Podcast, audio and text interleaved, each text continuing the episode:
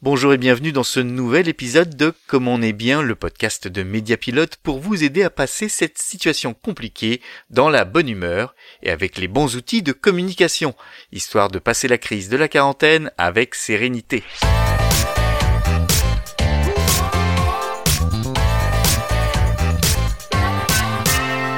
Aujourd'hui, nous allons aborder un sujet essentiel pour celles et ceux d'entre vous qui gérez des communautés en ligne, notamment sur les réseaux sociaux. Comment continuer à les animer sans faire de faux pas? Il faut dire qu'en ces temps de confinement, beaucoup de personnes, et nous les premiers, passons plus de temps en ligne. L'occasion de donner un coup de boost à ces réseaux en bonne intelligence, ou en tout cas à ne pas se laisser dépasser par les événements. Faisons le point en trois points, justement.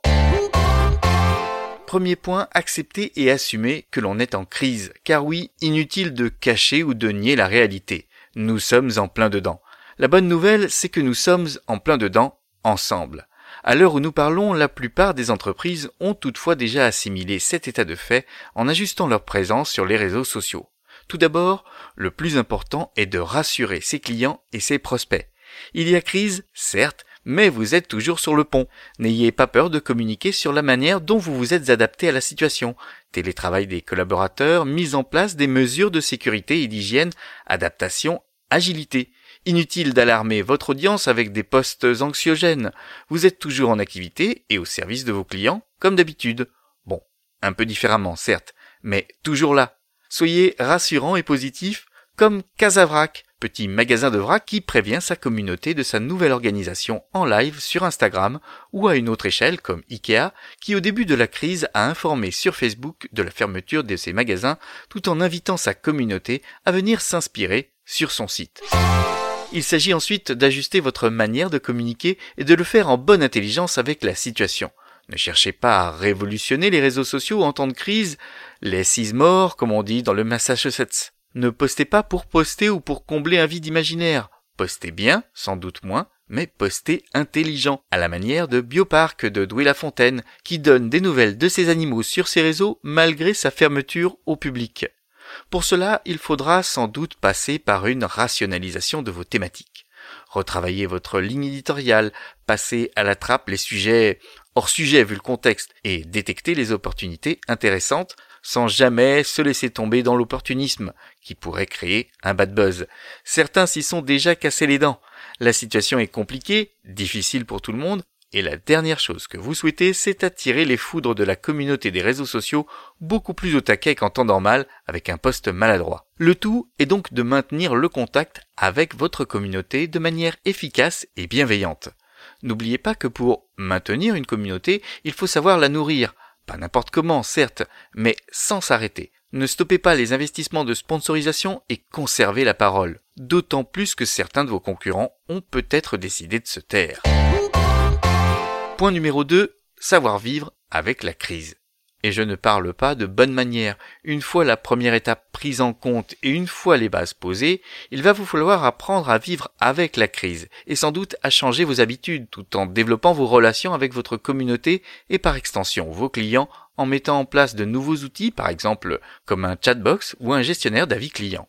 Ne lésinez surtout pas sur le community management pour pouvoir être réactif et répondre rapidement et efficacement à toute situation. Et puis, cela peut également être l'occasion de se pencher sur les réseaux que vous n'exploitez habituellement pas, comme Instagram, Pinterest ou encore YouTube. Ainsi, Alouette, la première radio régionale de France, adapte ses contenus en communiquant sur LinkedIn. Elle annonce ainsi qu'elle partagera sur son antenne et sur ses réseaux les initiatives solidaires locales comme celle de Thomas Brioche, premier fabricant de brioches vendéennes Label Rouge, qui fait un don au Secours populaire français du Nord et du Grand Est. Comme quoi, on peut être gourmand et solidaire. Pour les fans de foot, le FC Nantes, quant à lui, communique sur l'organisation des matchs sur le jeu vidéo FIFA. Cette situation exceptionnelle peut également être l'occasion de créer de nouveaux rendez-vous à partir du moment où vous avez pris le temps d'analyser la situation en amont en repérant les sujets encore exploitables et en ajustant les autres si besoin. Avez-vous pris le temps d'analyser les sujets d'intérêt de votre cible pendant la crise? Avez-vous surfé sur des sujets d'actualité, sur des thèmes chauds, mais également de thèmes plus froids dans votre contenu Le bioparc de Douai-la-Fontaine, encore lui, propose des vidéos live sur le parc par exemple. La région Normandie, quant à elle, partage toutes les bonnes initiatives locales face au Covid-19. L'essentiel, dans tous les cas, est de savoir innover, d'être réactif mais aussi bienveillant en partageant par exemple votre expertise, en créant des contenus inédits, gratuits et à forte valeur ajoutée. N'hésitez pas en cela à vous appuyer sur l'expertise de vos collaborateurs. L'occasion pour vous de montrer la réalité de votre entreprise, de mettre en avant vos forces vives, de les valoriser, de mettre tout le monde à contribution dans un grand effort collectif et solidaire avec bonne humeur.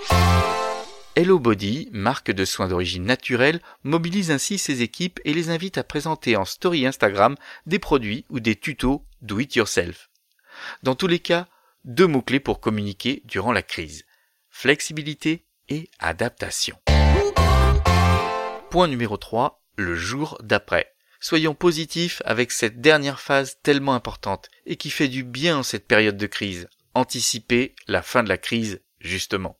Pourquoi ne pas en profiter pour demander directement à votre communauté les changements qu'elle aimerait voir? Ou pour essayer de mettre à profit vos actions durant ce temps exceptionnel pour penser différemment vos relations avec votre communauté après la fin de la crise? Dans tous les cas, il va falloir anticiper le jour d'après. Si ce gros navet hollywoodien est d'actualité, c'est que vous allez apprendre à changer en même temps que votre cible, en prenant en compte les changements de comportement de consommation qui vont forcément aller de pair avec la sortie de la crise, mais aussi les changements profonds de société et de regard sur le monde de celle-ci. D'ailleurs, et si on en profitait pour sortir de la crise par le haut, entreprise comme consommateur, histoire que tout le monde puisse y trouver son compte, dans tous les sens du terme. Une phrase à méditer d'ici là. Je vous dis à bientôt pour le prochain podcast Comme on est bien. Prenez soin de vous.